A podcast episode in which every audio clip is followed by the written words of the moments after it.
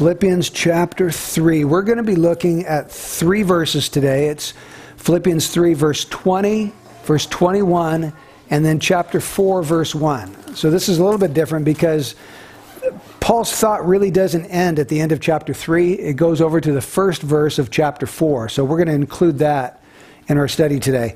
And I'm going to call our message today Eagerly Waiting for Jesus. That's the title Eagerly Waiting for Jesus.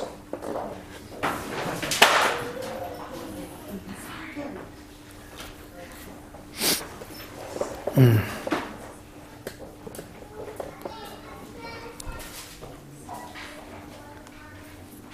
Let's go to the Lord. Lord God, we come before you in the precious name of our Lord Jesus Christ, who alone possesses life and immortality. Lord Jesus, would you shed abroad in our hearts the truth of your word? Bring us under its sway and its power. May we revel in the truths that are revealed to us. May we eagerly wait for your coming again. So help us to see and to understand and to follow you more clearly, Lord, as fully devoted followers of yourself, of Christ. In Jesus' name we pray. Amen. As we come to our text today, Philippians 3, verse 20, Paul has been urging the Philippians and us, by application, to press on toward the goal for the prize of the upward call of God in Christ Jesus pressing on towards the goal. Now, what is the goal that we're supposed to be pressing on towards? It's Christ's likeness. We know that because in verse 12 he says, But I press on so that I may lay hold of that for which also I was laid hold of by Christ Jesus. And we know that Jesus Christ laid hold of Paul to conform him into his own image, to sanctify him and make him holy. And so Paul has been urging the Philippians to press on just like he's been pressing on so that he might be made into the, or they might be made into the likeness of Jesus Christ. And so our pursuit in the Christian life is to be conformed to Christ's image. That's our pursuit. And to that end, we press on, which means that we strain every nerve. We exert all of our effort and all of our diligence in the Christian life to move forward in this life of faith in Jesus Christ, to be conformed to his image. Now, in our pursuit of that goal, it's important to imitate good examples and shun bad examples. And that's why we had verses 17 to 19 included in this. Because Paul says in 17, Brethren, join in following my example and observe those who walk according to the pattern you have in us.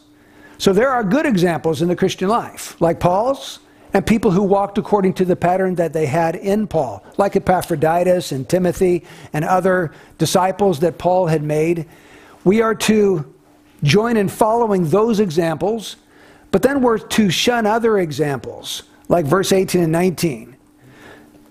He mentions the enemies of the cross of Christ, whose end is destruction, whose God is their appetite, whose glory is in their shame, who set their minds on earthly things. We are to shun those examples because those examples will just help us to go further and further away from Christ. Well, that brings us to verse 20 where Paul says, For our citizenship is in heaven, from which also we eagerly wait for a Savior. There's a contrast. These enemies of the cross of Christ set their minds on earthly things, but our citizenship, unlike theirs, is in heaven.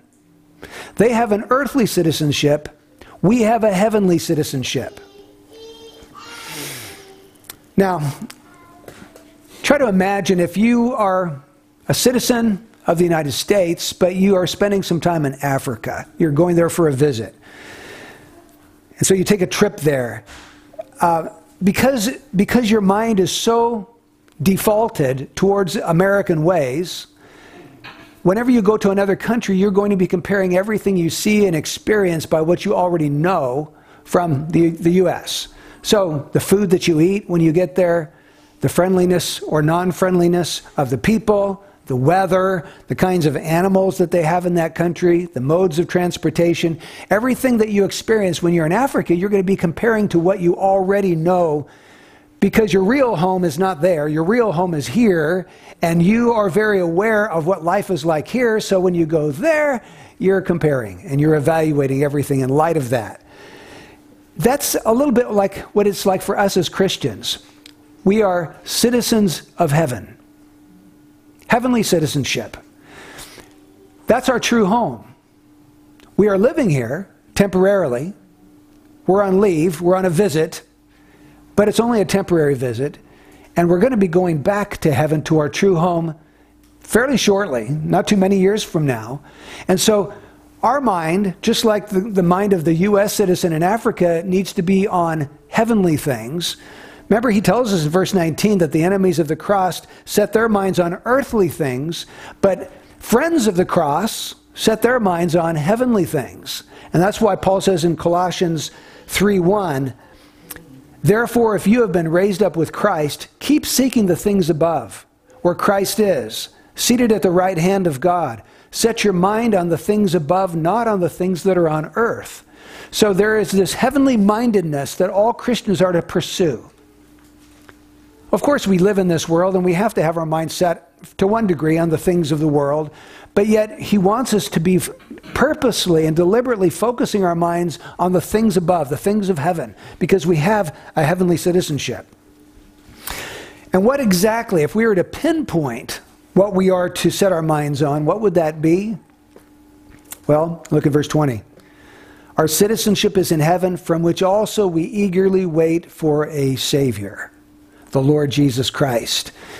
We are to set our minds on Christ above everything else. He is the one that we are to set it on because we're eagerly waiting for Him to return. So the citizens of heaven love their king. It's like an ambassador to another country. If you're an ambassador from the U.S. to Spain, let's say, you are an official representative of the United States in a foreign country. Well, that's what we're like here. We live in this world. We're an official representative of God, living in this world, represent the values of God, the laws of God, the will of God in this country. So when people look at our lives, they should see something of heaven in our life because that's who we represent. We represent the Lord Jesus Christ. And while we're away being an ambassador, our king from, or our president, has told us that he's going to make a personal visit to that country. He's going to see us and he's going to bring us personally back to be with him in our own home country. That's what it means when the Lord Jesus has promised that he's going to come and receive us to himself. He's going to come. And so that what is what ought to absorb our minds and our hearts because Paul says from which also we eagerly wait for a Savior, the Lord Jesus Christ. So this morning we want to meditate on the second coming of Jesus Christ, which is good because I, I can't remember in our recent preaching series where that's been a topic of discussion, but here it is in the Word of God. So let's let's take some time and meditate on the second coming of Jesus Christ. And the way I'm going to organize my thoughts this morning is in three questions. Number 1, who are we waiting for? Two, what will he do when he comes? And three, what must we do until he comes? Who are we waiting for? What will he do when he comes? And what must we do until he comes? Okay, so who are we waiting for? Verse 20 For our citizenship is in heaven, from which, from heaven, also we eagerly wait for a Savior, the Lord Jesus Christ. We're waiting for a person. And not just any person. I've heard a lot of people tell me, or even on TV shows, you know, you, you, you hear people talk about heaven and, yeah, I can't wait to go to heaven. Well, why? Why do you want to go there? Well, because grandma's there, or grandpa, or husband, or wife, or child, or rover, or spot or midnight, you know, a dog or a cat. So they're all there, so that's why I want to go to heaven. And they've missed the point completely. The, the person who knows Jesus wants to go to heaven because Jesus is there. They want to be with their Savior, the Lord Jesus Christ. That's why. And if someone doesn't have that as the most important reason why they want to go to heaven, I question whether they even know Jesus. Because when you come to know Jesus, He becomes the greatest treasure in your life. More than any earthly person, more than any animal that you have loved, He, he is the one that you love supremely. And that's what Paul says. We eagerly wait not to see grandma, we eagerly wait for a Savior, the Lord Jesus Christ. Other people want to go to heaven because they think, well, in heaven, I'm not going to suffer anymore. And they're suffering now. And that's true. And that's a wonderful blessing of heaven, isn't it? That we're not going to suffer in heaven. Pain will be no more. We're not, there will be no more mourning or crying or pain or death. That's all very true and wonderful, but that's not the most wonderful thing about heaven. The most wonderful thing is we're going to see our Savior face to face, fall at His feet, take our crown off that He gave us, throw it at His feet, and sing hallelujah to the Lord. That's going to be the most wonderful thing about heaven. What about Paul? What was the most wonderful thing for him? Well, Philippians 1:21 Paul says, For to me to live is Christ and to die is gain. And then two verses later, he says, But I'm hard pressed from both directions, having the desire to depart, that means to die, and be with Christ. For that is very much better. Why was it very much better for Paul to die? Why did he really feel that way? Because he would be with Christ. And that made, ev- that made everything to Paul. If he could be with Christ, that made it much better to leave than to stay. Jesus Christ is the greatest treasure. He's the greatest treasure, much more than mom, dad, grandma, grandpa, son, daughter. He, he is the treasure of heaven. So, who are we waiting for? We're waiting for a person, and he's identified as a Savior. Now, I want you to notice that Jesus is not just a past Savior. He says, We're eagerly waiting for this Savior who will come. Not just one that He did come, but one who will come in the future, a future Savior. See, Jesus saved my soul when He died for me on the cross, but He's going to save my body when He returns for me one day. He's going to redeem the whole person. Jesus is not just a past Savior, He's also a present Savior, and He's also a future Savior. Because, see, salvation is past, present, and future. And we oftentimes make the mistake of looking only at salvation as something that happened in the past. Jesus Christ saved me from the penalty of my sins. Gloriously true, but it's only two thirds of the truth. He also is presently saving me from the power of sin and he will one day save me from the penalty of sin. He has saved my soul. He's going to save and redeem my body when he comes again. He justified me when I believed on him. He is sanctifying me as I trust him day to day, and he will one day glorify me. He's a complete savior of the entire person, and his salvation runs all the way through history. So we're looking forward to a Savior, not just one that once saved me, one, one that will save my body as well as my soul.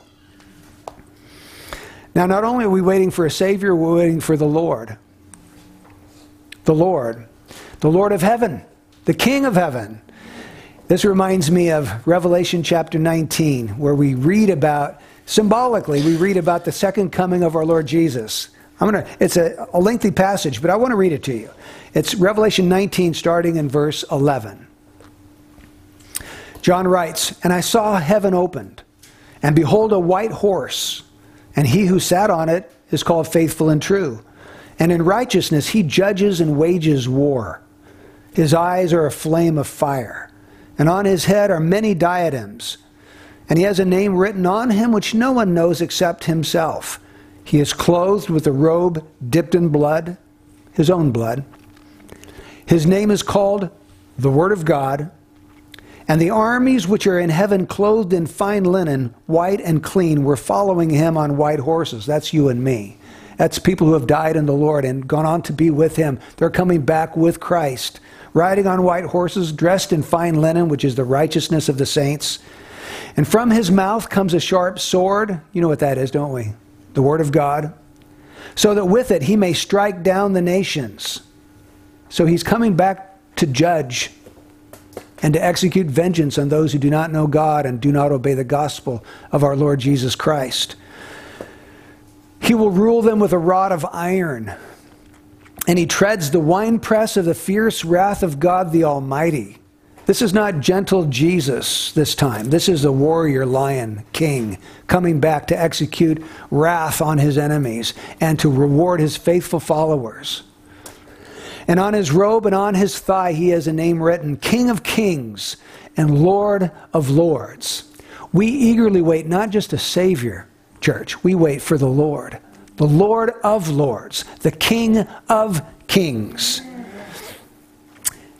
See, Jesus is not only the Lord of heaven, Jesus right now is also the Lord of earth.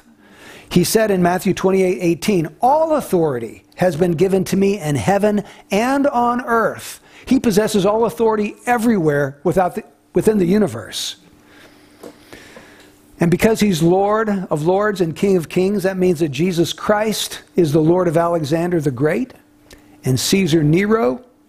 He's the Lord of George Washington and Abraham Lincoln and Roosevelt, Reagan, Bush, Obama, Trump, Biden, Mussolini, Stalin, Hitler, Putin, and we could go on and on and on and mention anybody who has ever lived. Jesus is their Lord. And one day they will acknowledge that if they don't acknowledge it before they die. He is the Lord of Lords and the King of Kings. Every knee is going to bow before the Lord Jesus Christ. So we're eagerly waiting for a Savior, the Lord Jesus Christ. The word Jesus, it means Jehovah is salvation. The word Christ means the anointed one. Put them together. Jesus is the anointed one from heaven who is Jehovah bringing salvation to sinners. That's the one we're waiting for, the Savior. The infinite Jehovah clothing himself with the flesh of a man, a human being, dying on behalf of other sinners, rising again triumphantly from the dead, ascending back to heaven. He is the anointed one, the Messiah who is promised for hundreds of years and finally came on the scene, bringing God's will to pass. And now we're waiting for that same one who came one day. We're waiting for him to come back again. That's the answer to our first question who are we waiting for? We're waiting for the Savior, the Lord Jesus Christ. What will we do when he comes? Well, two things. I, I, I, said that wrong. Not what will we do, what will he do when he comes? And we have the answer in verse 20 and 21. Verse 21 says, Who will transform the body of our humble state into conformity with the body of his glory? That's the very first thing he's going to do. He's going to transform the body of our humble state into conformity with the body of His glory. Now, our bodies right now are humble. What Paul means by that is they're frail, they're weak, they sometimes get sick.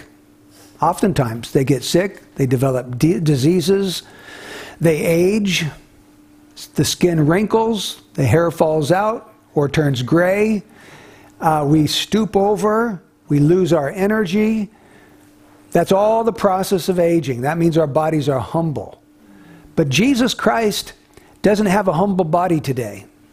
Jesus Christ today has a glorious body. In fact, it says here, our humble body is going to be transformed into conformity with the body of his glory. He's got a glorious body. And our humble body is going to be transformed into conformity with a glorious body. We call that glorification or being glorified. It's the final stage of this salvation process. We've already been justified. We are being sanctified. We will be glorified. And our body is going to be transformed. Our soul has already been redeemed.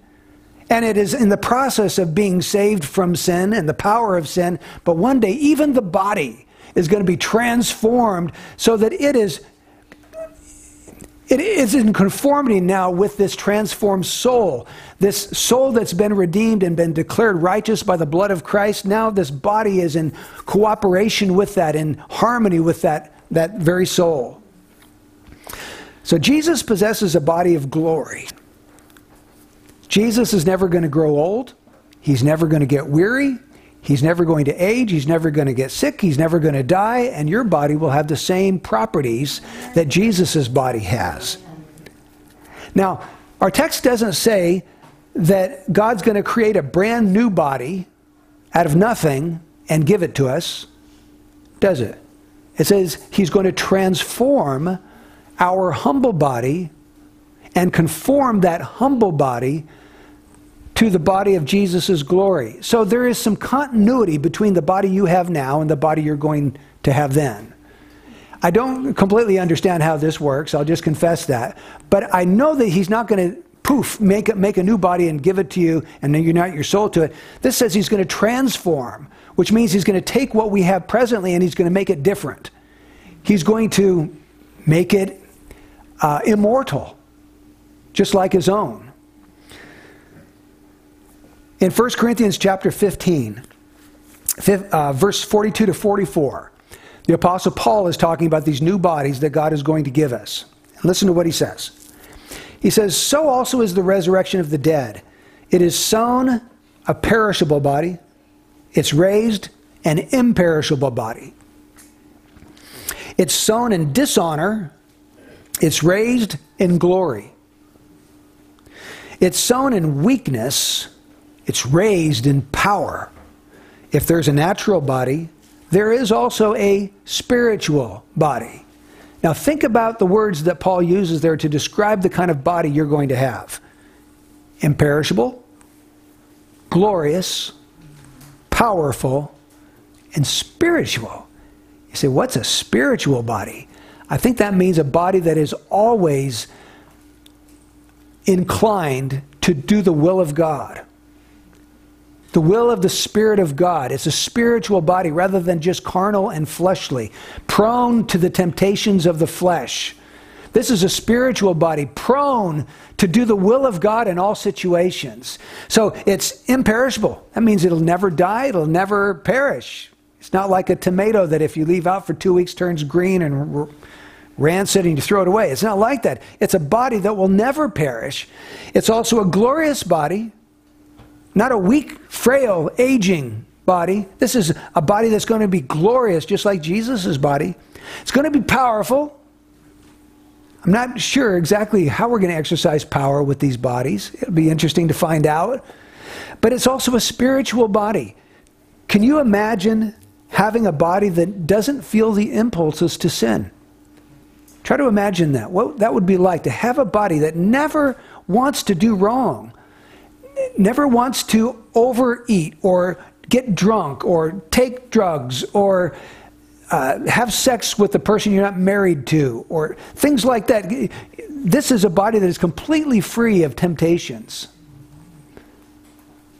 So that's the very first thing he's going to do when he comes. He's going to transform our humble bodies. Second thing he's going to do is subject all things to himself. Because he says here, he's going to make this body transformed by the exertion of the power that he has, even to subject all things to himself. So, not only is he going to transform our bodies, he's going to subject everything else in this world to himself. Now, that tells us that everything is not subjected to himself right now. There's rebellion going on in his creation. If everything was perfectly obedient to his will, there would be no reason for him to subject all things to himself, because it already would be. But when he comes, that's what he's going to do. There's rebellion today against the throne rights of Jesus Christ the King. It hasn't always been this way. There was a time before sin was introduced into this universe when there was only one will. That was God's will. Only one. But there came a time when one of God's created beings, we call him Satan, asserted his own will against God's will. In Isaiah chapter 14, it talks about the king of Babylon. But many have many scholars have speculated that perhaps behind this king of Babylon there is a reference to Satan because there are some things said there that could only be said of an angelic creature. Well, let's just, I'll just read it to you. He says, I will ascend to heaven. I will raise my throne above the stars of God. The stars of God usually is a reference to angels. I will sit on the mount of assembly in the recesses of the north. I will ascend above the heights of the clouds. I will make myself like the Most High. Now, this, if this is a reference to Satan, we see what's happening here is that Satan is asserting his will. I will, five times. I will ascend to heaven. I will raise my throne. I will sit on the mount of assembly. I will ascend above the heights of the clouds. I will make myself like the Most High. So there was at one time only God's will, and all created things bowed before that and carried it out, and now there's rebellion within the universe. And Satan says, No, I'm not going to do your will, God. I'm going to do my will. I will do this. I will do that. And then what does Satan do in the Garden of Eden? He tempts Eve and the man to assert their own will and to do something that God has prohibited, which is to eat of the, the fruit of the tree of the knowledge of good and evil. And they go ahead and follow him in this rebellion. And now man has a will opposed to the will of God. And so there's no longer one single will in the universe. Today there is every man does what is right in his own eyes, every man does his own will. But there's coming a day when Jesus Christ returns where he's going to put down that rebellion. He's going to take all of those, his enemies, and he's going to cast them into the lake of fire. He's going to punish his enemies. And he's going to reward his faithful followers. His enemies will con- be confined to hell, and all of his friends, his disciples, his church, they are going to be with him, worshiping and serving him forever. And within his people, there will again only be one will. Never again is there going to be every man doing what is right in his own eyes. Every man will be doing right in God's eyes. So he's going to subject all things. His, his enemies, he's going to subject them. And his friends, they're already subjected, but now they're going to be perfectly subjected to him. In fact, Paul has already told us in this very book, chapter 2, verse 9 and 10. He says, There, for this reason also God highly exalted Jesus Christ and bestowed on him the name which is above every name, so that at the name of Jesus every knee will bow, of those who are in heaven and on earth and under the earth, and that every tongue should confess that Jesus Christ is Lord to the glory of God the Father. That's what's going to happen when he returns. Every knee's going to bow every knee is going to confess. Now, how will Jesus Christ accomplish this? That's a tall order to subject all things to himself. How's he going to do it? Well, he's going to do it by the exertion of the power that he has. Jesus Christ is God. As God, he has all power, he's omnipotent. There is nothing that is his will that he cannot do. Now, there are some things that Jesus Christ can't do, but it's only because they're not part of his will. He can't, he can no longer die. He died once as a man, he can't die anymore. That's not part of his will. He can't lie, sin, because he's holy. His nature. His nature is to be holy and to do righteousness. So, whatever is part of the will of Christ, Christ can accomplish. And this is the Father's will. It's the Father's will that the whole creation be subjected to Him. And this is not just um, talking about men, this is also talking about the world.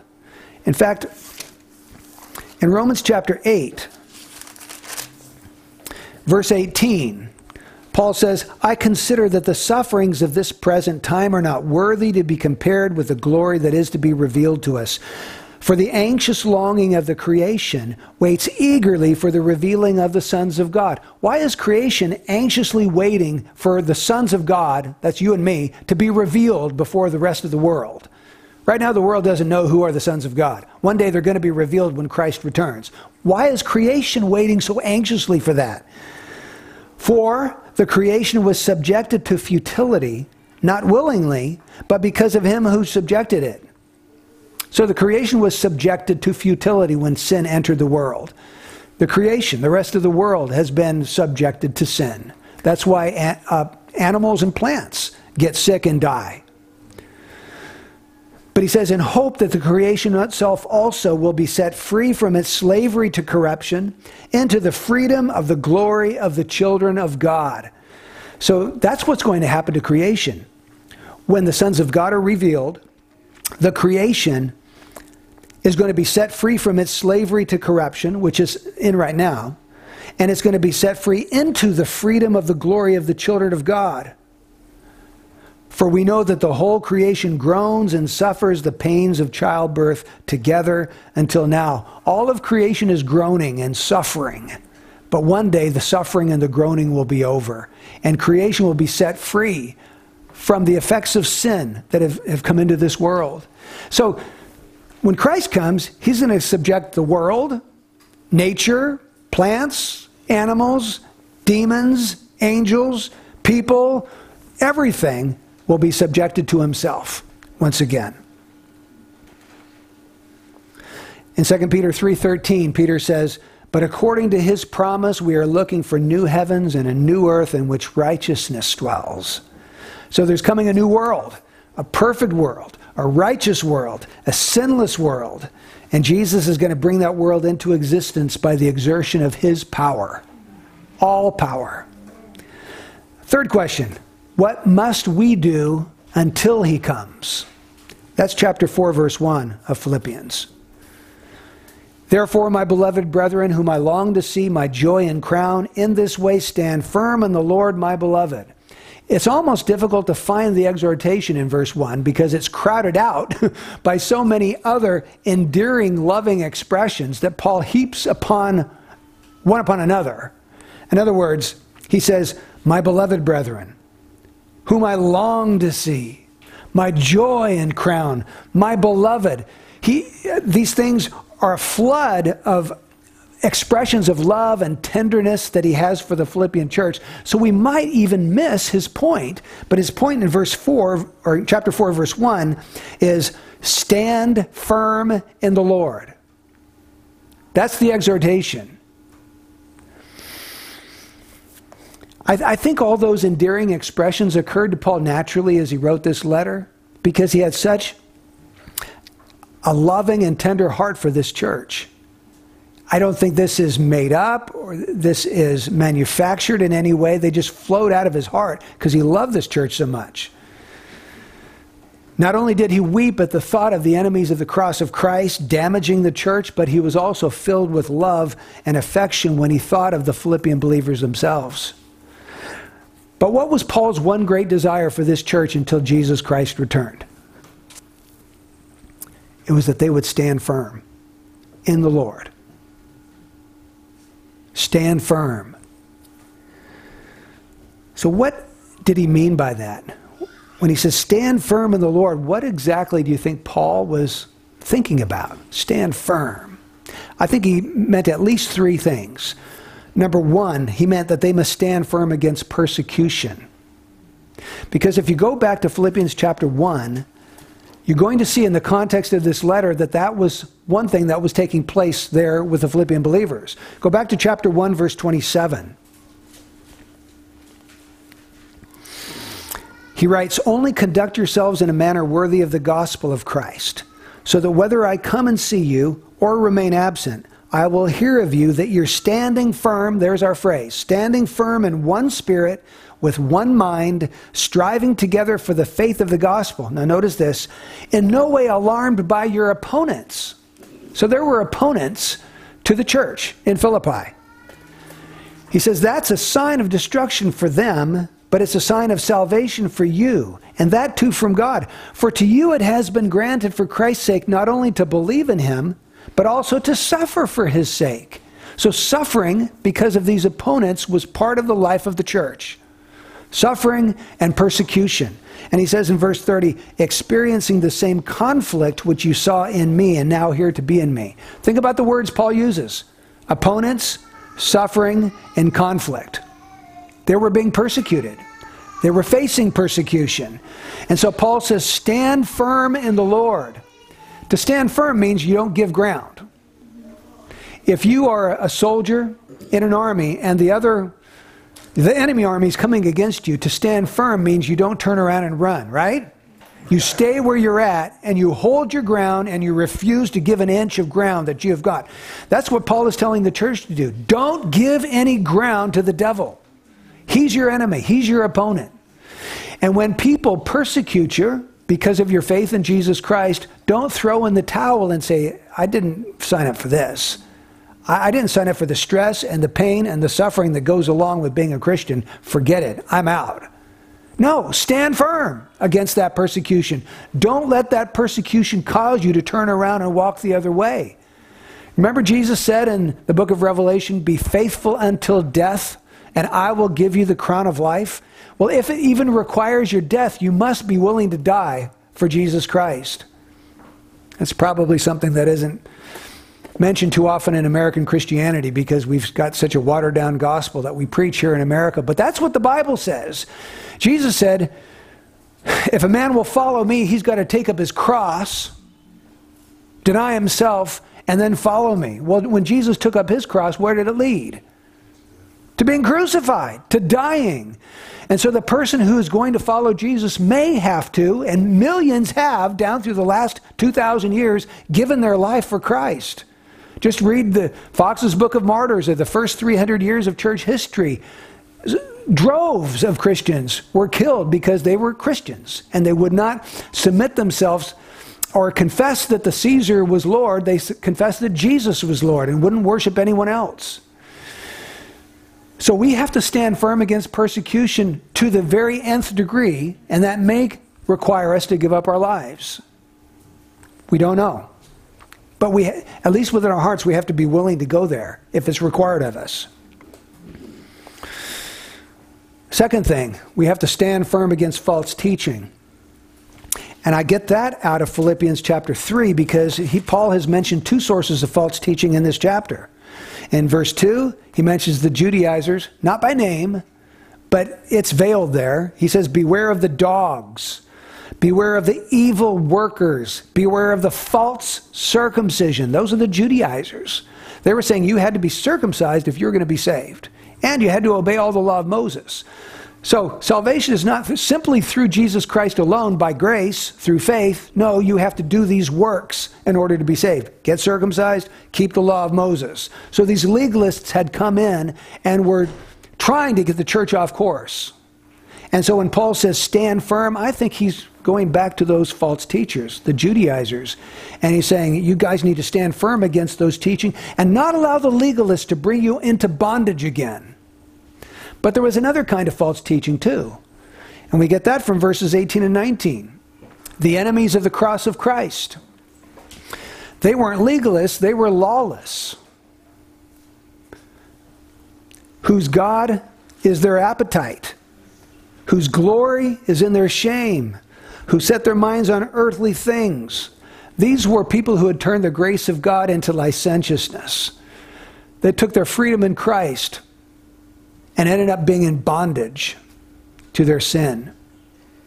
All the while claiming that God's grace is so infinite that it doesn't matter how I live, because God's grace is going to forgive me and save me anyway. It's a lie. The Bible is very clear. You cannot live and practice sin and expect to go to heaven. It's absolutely not true. He's, Paul says in Ephesians chapter 3 don't be deceived. Don't let anyone deceive you with empty words. Now, the empty words are, it's all good.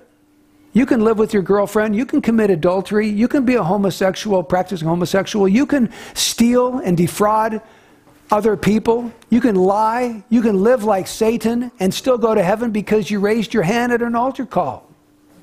You confess Jesus as your Savior. Doesn't matter, my friends. Let no one deceive you with empty words. Those are empty, they have no power. A powerful word is a word that confesses Christ as Savior and then is backed up by a life that matches it a life of holiness, a life of commitment to Christ to obey Him. So we have to stand firm against the false teaching not only of the legalists who add something to the grace of God, but to the lawless ones who subtract from the grace of God. They say you can have God's grace and your life doesn't have to be transformed. It's a lie. If you truly receive the grace of God, your life will be transformed. It's going to be different. There's going to bear new fruit. The fruit of the Holy Spirit is going to come forth from your life. So we've got to stand firm against false teaching. And as a church, we need to be aware of this. With the invention of the internet, I mean, even before that, there was all kinds of false teaching, but now it's everywhere. Just type in anything you want on Google, and you can have all kinds of false teaching videos, written documents, sermons, uh, audios. I mean, it's everywhere. And we need to know the true from the false. We need to be able to discern what is biblical from what is not biblical. And that's every Christian's job. I mean, as one of the spiritual leaders here, it's my job to try to help you discern truth from error, but you need to be involved in that as well. You need to know your Bible. You can't rely on other people, even your best friend or your parent or your pastors, to know the Bible for you. Each one of you need to be in the Word of God yourself, and you need to know what it says so that you, for yourself, can discern truth from error. The world has got all kinds of values and ideas, and they slip so easily within the Christian church if we're not aware. I won't go into all those because there's too many, but there's all kinds of things that the world just slips right in. Well, thirdly, we need to stand firm against Satan and his demons. This doesn't come out of the book of Philippians, but it does come out of the book of Ephesians. Because Paul writes in Ephesians chapter 6 verse 10 and he's describing here spiritual warfare. He says, "Finally, be strong in the Lord and in the strength of his might. Put on the full armor of God so that you will be able to stand firm." There's our phrase, right? Against the schemes of the devil. For our struggle is not against flesh and blood, but against the rulers, against the powers, against the world forces of this darkness, against the spiritual forces of wickedness in the heavenly places. Therefore, take up the full armor of God so that you will be able to resist in the evil day. And having done everything, to stand firm. We need to stand firm against Satan.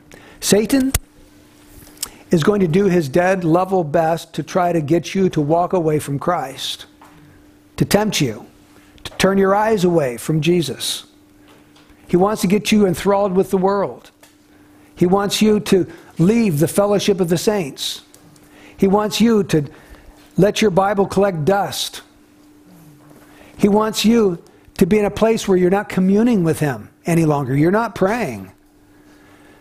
Satan wants to make you inert, ineffective in the kingdom and you need to stand firm against his influences. When you find the pull to go away from Christ, stand firm. Don't allow yourself to be moved. So, those are the three areas that we as a church have to stand firm against persecution, against false teaching, and against Satan. So when Satan comes and he tries to get you to move away from that place of victory that you have experienced, and to go back into drugs or alcohol or gossip or evil speech or pride or whatever else it is, remember how painful the repentance was the first time that, that brought you deliverance. Remember how difficult it was for you to mortify those sins. Re- remember the experience of watching yourself and praying and asking God to cleanse you don't give ground to Satan so that you have to repeat that again. Stay where you are. Advance. Don't go backwards.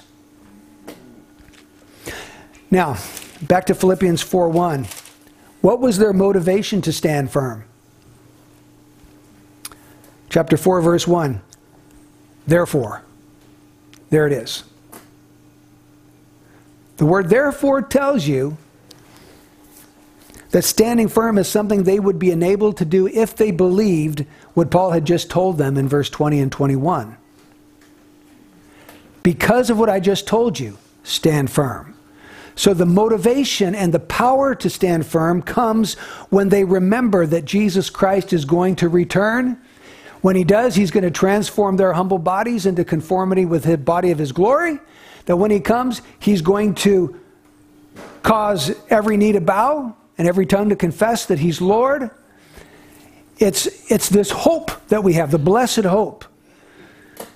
Our opening scripture Fix your hope completely on the grace to be brought to you at the revelation of Jesus Christ. He's going to make all things right when He comes. He's going to bring a perfect world into existence. And so keep that at the forefront of your mind. Set your hope completely on what Christ is going to do when He returns. Be faithful unto death, and He will give you the crown of life. You will inherit the kingdom prepared for you from the foundation of the world. These kinds of promises need to fill our hearts and minds, and we need to recall them. When it, when it gets hard to be a Christian, go to the promises of God's Word and recall them and read them and let them fill you with strength again. So that you, you're like attracted like a steel filing to a magnet. The promises are like the magnet, and, and the magnet has this power to draw you to them. What was their example in standing firm? Notice verse 1 Therefore, my beloved brethren, whom I long to see, my joy and crown, in this way stand firm. Well, what way? The way that Paul had been describing that he stood firm. Go back to chapter 3, verse 12. Paul says, Not that I've already obtained it or have already become perfect, but I press on so that I may lay hold of that for which also I was laid hold of by Christ Jesus. Brethren, I don't regard myself as having laid hold of it yet, but one thing I do, forgetting what lies behind and reaching forward to what lies ahead, I press on toward the goal for the prize of the upward call of God in Christ Jesus. Paul says, In this way, stand firm. In the way that I stand firm, you need to stand firm.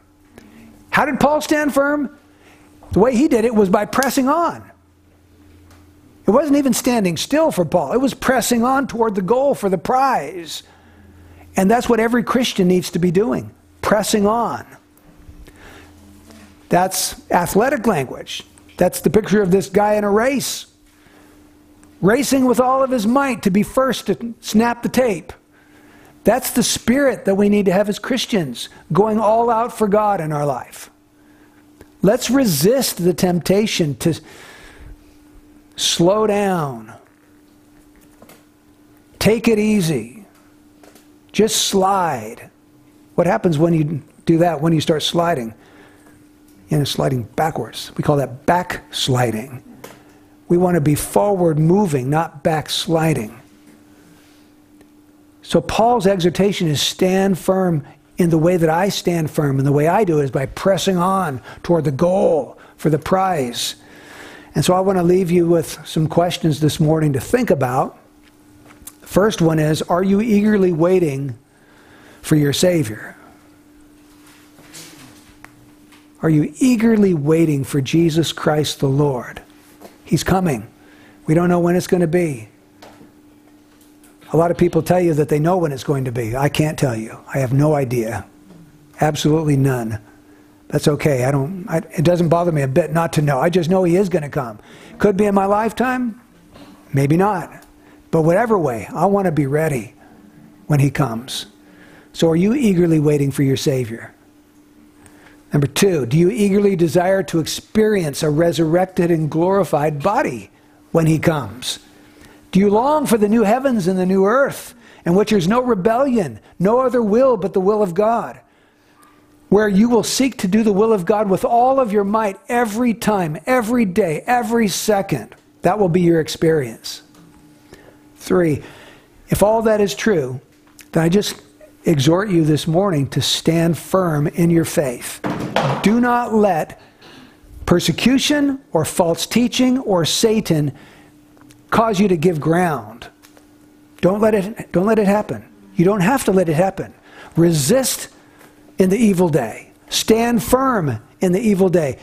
That's what the church is here for. We're here to help one another stand firm. If you find yourself rocking and moving and, and you're afraid you're going to go backwards, then let somebody else know in the church that can huddle around you and can pray for you and lift you up and exhort you and speak the word of God to you. That's why we're here. We're here to help each other on the way to heaven.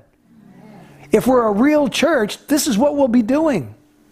And we need, I, I think, I think it was Debbie in one of her um, text this last week was saying something along those lines. We need to be open enough and vulnerable enough to share with each other when we find ourselves starting to move back. I thank God that I know some of you do that. You, you've shared things with me, and that I, I'm so thankful for that because it helps you to know how to pray. So let's, let's be a church that cares for each other and holds one another accountable and links arms with one another and says, You're not going back. I'm not letting you. You're not going. I've got my arm around you. You're not going anywhere. Right?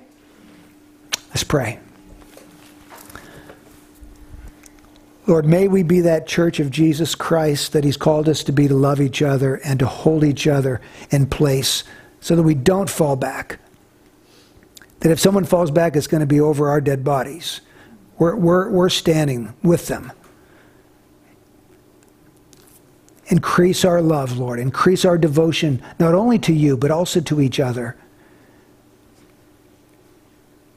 Fill our minds, Lord, with the glory of your second coming. May the promises of your coming be like that giant magnet just drawing us ever towards you. Increase the work of your Spirit in our hearts, Lord. In Jesus' name we pray. Amen.